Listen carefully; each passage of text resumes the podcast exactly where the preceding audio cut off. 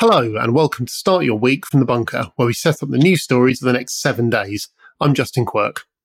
Joining me this morning to work out the week ahead is staff writer at Time magazine and Bunker regular Yasmeen Serhan. Good morning, Yasmeen.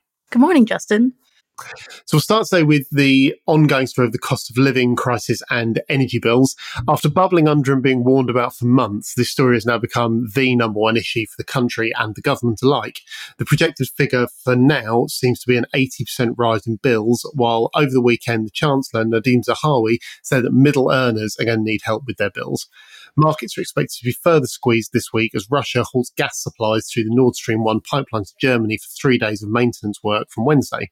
Yasmeen, after a summer of government paralysis, do you think we're finally seeing some moves to address this? Um, I mean, I, I'm still not expecting like concrete details like anytime soon this week at least. I, I mean, it, it's just so difficult to say, I think, because in large part, it feels like there hasn't really been much of a government the last yeah. few weeks. I mean, Boris Johnson is obviously a lame duck prime minister and who seemingly spent, I think, more of the last several weeks on the continent than he has in the country.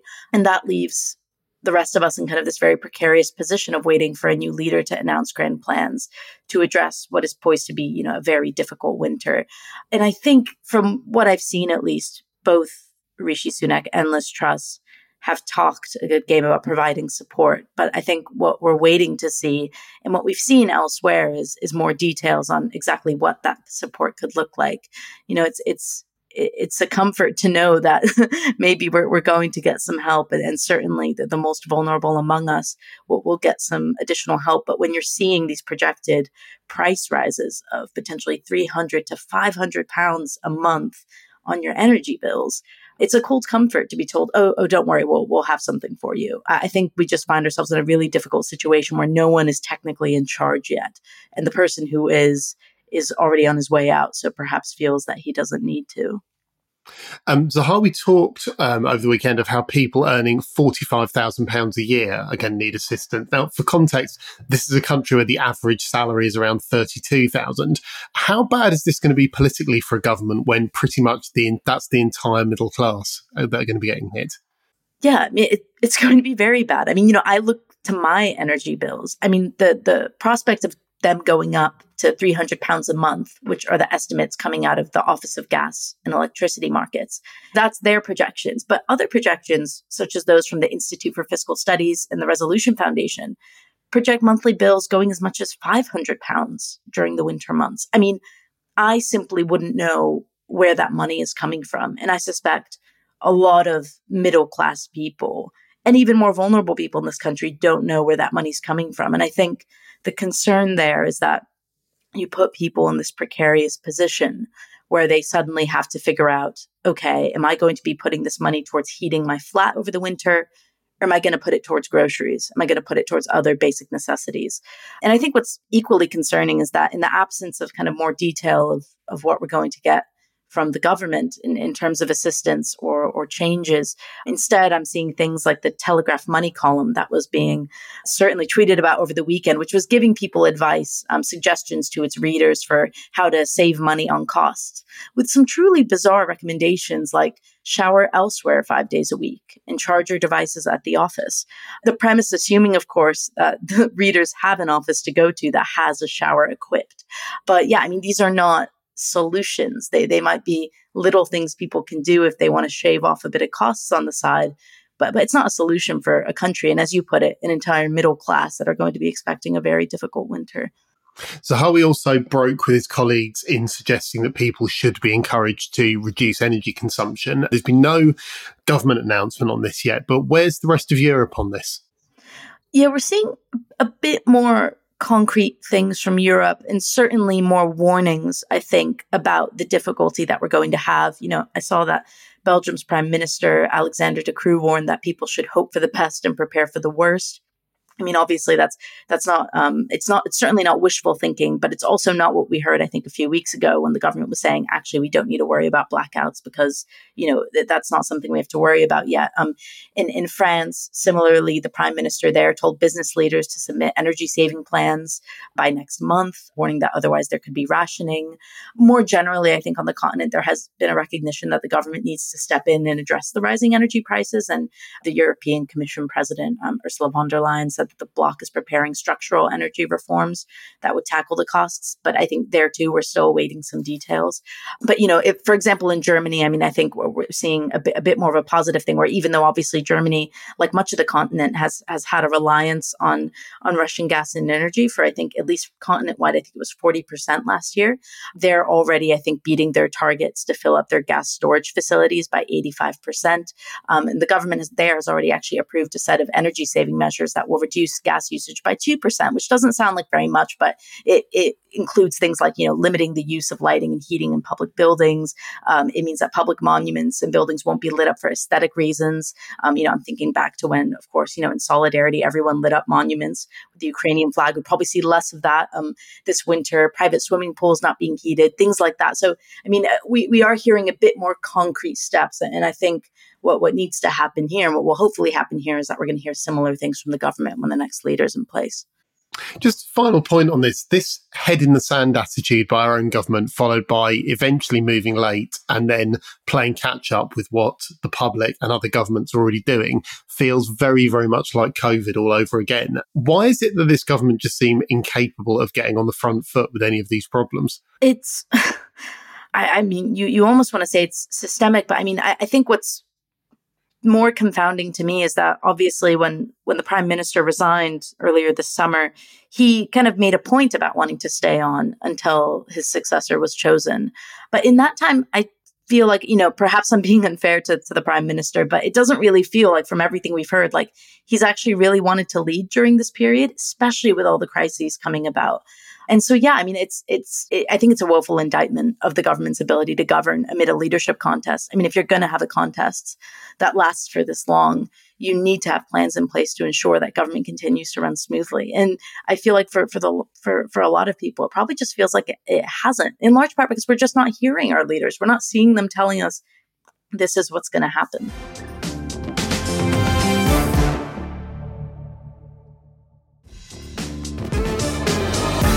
Tomorrow night sees the final Tory hustings after an interminable leadership campaign. We must assume that bar some absolute act of God, that it's Liz Truss we're going to see announced as winner on September the 5th. Yasmeen, are we getting more of an idea of who her cabinet is likely to comprise of?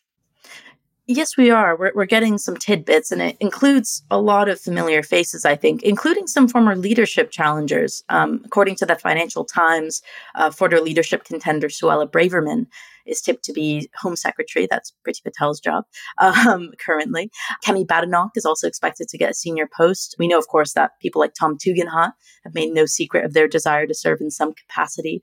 Uh, but we've also seen some other familiar names that perhaps listeners of this podcast would recognize. Kwasi Kwarteng uh, is tipped for Chancellor. Therese Coffey, James Cleverly, J- Jacob Rees-Mogg. Th- these are all people that are, are tipped for for some potential role in her government. So we'll certainly be seeing the departure of potentially more familiar faces like uh, Dominic Raab, perhaps even Rishi Sunak. Who knows? I'll say Johnson famously purged the Tory party of anyone who didn't go all in for the one true Brexit. Are we likely to see a similar clearing of the decks by Truss, or do you think there's a chance she'll be more conciliatory towards uh, Sunak and those who backed him?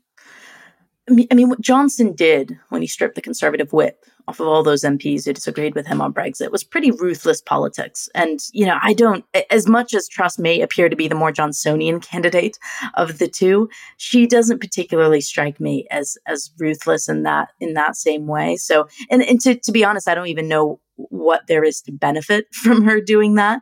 Sunak has already indicated in interviews that he probably wouldn't want to be part of her government anyway, because he doesn't want to end up in another situation where he finds himself disagreeing with his boss um, on quote unquote the big issues. So, you know, I don't think we'll see much reconciliation in that way, him perhaps uh, taking a, role in her cabinet. But I would imagine that the next leader of the party would crucially want to project an image of unity, especially at such a difficult time.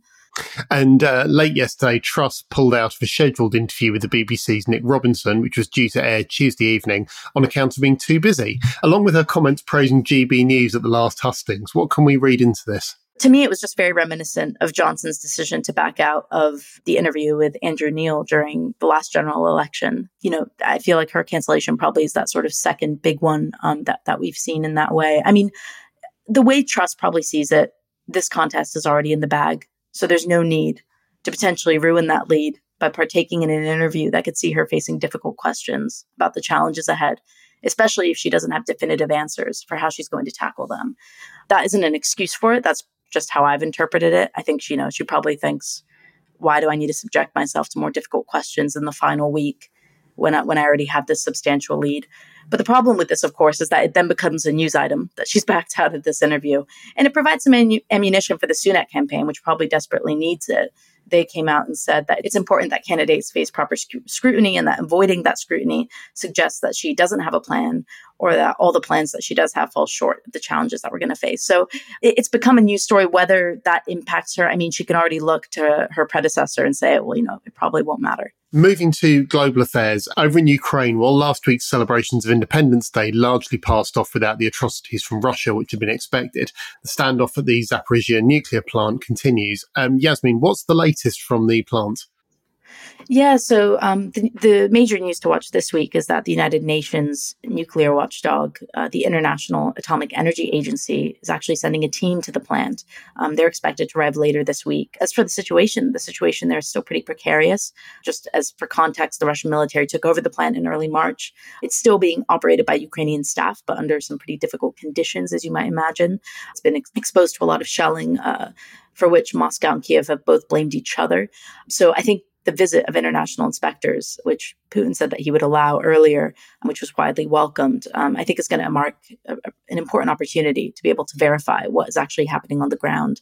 Zelensky warned last week that Europe was quote unquote one step away from a radiation disaster, not because the plant is being exposed to shelling, but actually because the plant was briefly disconnected from Ukraine's power grid and backup generators had to kick in. So it's definitely not i think it's a pretty dangerous situation and and not one that um, europe probably wants to be dealing with amidst all the other crises that it's facing right now so yeah that that's kind of where we're at in terms of that you recently wrote in Time about public attitudes in Russia to the war and how well support for it is holding up. Um, what surprised you the most in your research? Yeah, I so I talked to the Levada Center, which is considered Russia's last independent pollster and is probably the most reliable polling that you'll get out of the country. And I found the consistency of the support for the war to be a little surprising, if for no other reason than the fact that it suggests that, you know, for many ordinary Russians, life either hasn't fundamentally changed in a way that would prompt a shift in public opinion, especially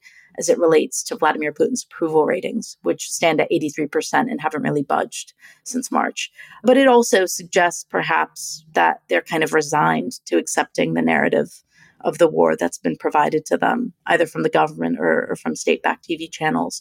The other thing that kind of surprised me a little bit was the fact that, in fact, Russians are losing interests in the war as the days go on, which which is you know kind of concerning given the fact that I think perhaps there was a naive expectation at the beginning of the war, especially when we saw those brave Russians, I think some 15,000 of whom were arrested, protesting in the beginning, that perhaps public opinion would apply domestic pressure on Vladimir Putin. And I think what the Levada Center's polling shows us is that, in fact, you know, mm-hmm. maybe that isn't the case even six months on. And, and maybe there is an appetite within the country for this special operation, as it's, as it's called there, to, to, to go on a bit longer. But, but I think something that is worth flagging and is worth noting is that even if an ordinary Russian is being called up by the Levada Center, should they know its reputation, especially relating to other pollsters in the country, it's that Russians are I think, as a default setting, and quite understandably, going to be very suspect of anyone who calls them asking for their opinion. So there is an expectation that some of the people who do pledge support for the war perhaps don't actually believe it and perhaps just believe that that's what they should say because it's more expedient to just follow the government line. However, when I, you know, looking at sort of expert um, studies done on this, that would perhaps affect maybe 10%, but it, not an 83% margin. So, yeah, I was pretty surprised by the level of support, and it will be interesting to see how long that continues should the war carry on for a year or longer than that. And over on the battlefield, the breaking news over the past 24 hours has been of what appears to be a concerted Ukrainian push to retake the Kherson region in the south of the country. What's the importance of this region, and what should we be looking out for as this story develops over the days ahead? So, the, the Kherson region is, is in southern Ukraine. It's one of the largest Ukrainian cities that is in Russian hands. Um, it basically fell to Russia pretty easily once the invasion began in February. And it's the only regional capital that was taken by Russian forces and is currently administered by Moscow backed officials. In fact, according to, to, some Russian outlets, officials in the city have started moving forward with plans to hold a referendum on formally joining Russia. That's prompted accusations by the US that Russia could be preparing to illegally annex parts of occupied southern Ukraine. But given their past tendencies with occupying parts of Ukraine, that really isn't surprising. I mean, I think in terms of what to watch, you know, so much of this war has has really kind of descended into sort of a deadlocked conflict in a lot of ways. So for Ukraine to retake back some of its territory, I think would mark a pretty significant change in the conflict. So yeah, I mean that that's certainly some. Whether that happens this week or in a couple of weeks' time, um, I, I, think uh, I, I wouldn't know. It's it's hard to say, but that that is definitely that region is something to watch.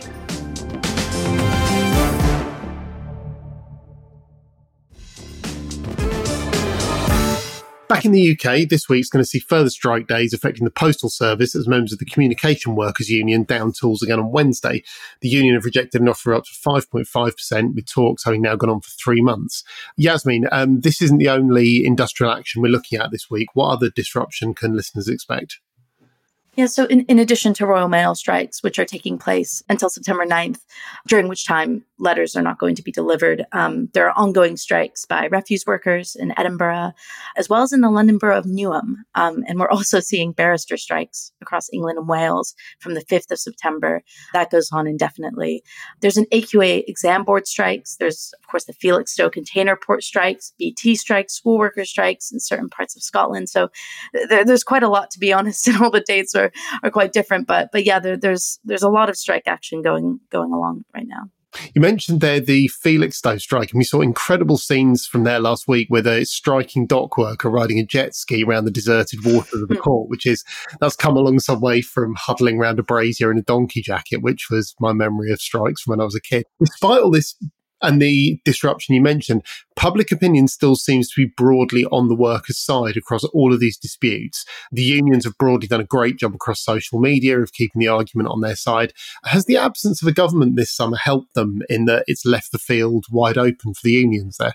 Oh, undoubtedly, yeah. I mean, I think that the fact is, if you're if you're hearing more from union bosses on your television than you are from from from your prime minister, I mean, I, I think that the leadership candidates may have commented a bit on it, but but yeah, undoubtedly, I, I think that that certainly helps if if they have the playing field all for themselves. I mean, Truss's Thatcher cosplay throughout this campaign has been well documented. Can we expect a similarly dramatic showdown with the unions when she eventually takes office, do you think? I mean, she's going to have a pretty full entree when she enters number 10, if she enters number 10.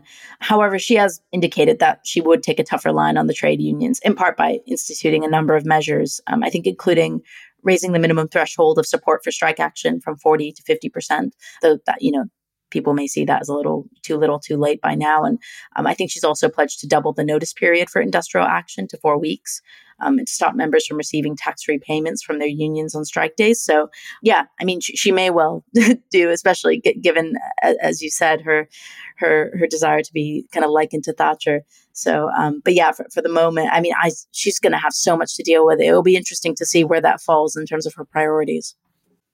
And other stories we'll be keeping an eye on this week at the bunker. There'll be lots of market news with the British Retail Consortium publishing its monthly economic briefing later today, and China's central bank publishing its first half figures on Wednesday. Also today, the Czech Republic and EU ministers will meet to discuss Russian aggression and its impact on EU security, while Kenya's new president, William Ruto, is expected to be sworn in. And Wednesday sees former Pakistani PM Imran Khan appear in court in Islamabad on contempt charges. Also in Pakistan, an ongoing story this week, and I think probably over the whole month ahead, is going to be the aftermath of the flooding which has hit Sindh province. And finally, next Saturday sees England's women's football team return to the pitch for the first time since their triumph at European Championships. Lionesses play Austria in a World Cup qualifier game. Yasmeen, will you be turning up at the pub in full kit, including shin pads, or has women's football fever not gripped you? Oh, I, it definitely has gripped me. I absolutely loved watching the Lionesses um, win the Euros uh, earlier in the summer. As for the kit, though, I'm a bit torn because I'm an American and obviously I love the American women's team as well. So I don't own kit for any team. I might see if I can buy two jerseys and stitch them together. I don't know if that's something that would be appreciated by either team, but I will be watching. That's a very diplomatic answer. The half and half scarf maybe making a comeback. And that is Start Your Week. Yasmeen, thank you for getting up early to join us. Thanks for having me. Listeners, thank you for tuning in. If you're enjoying the shows we produce, the best way to keep them coming is to follow us on Patreon, where your support can directly fund Start Your Week and our other shows, including Oh God, What Now and Doomsday Watch. Just search Patreon Bunker Podcast for a few pounds a week, gets you the shows early and without ads, along with all other perks. Thank you for listening. We'll see you tomorrow for the panel show.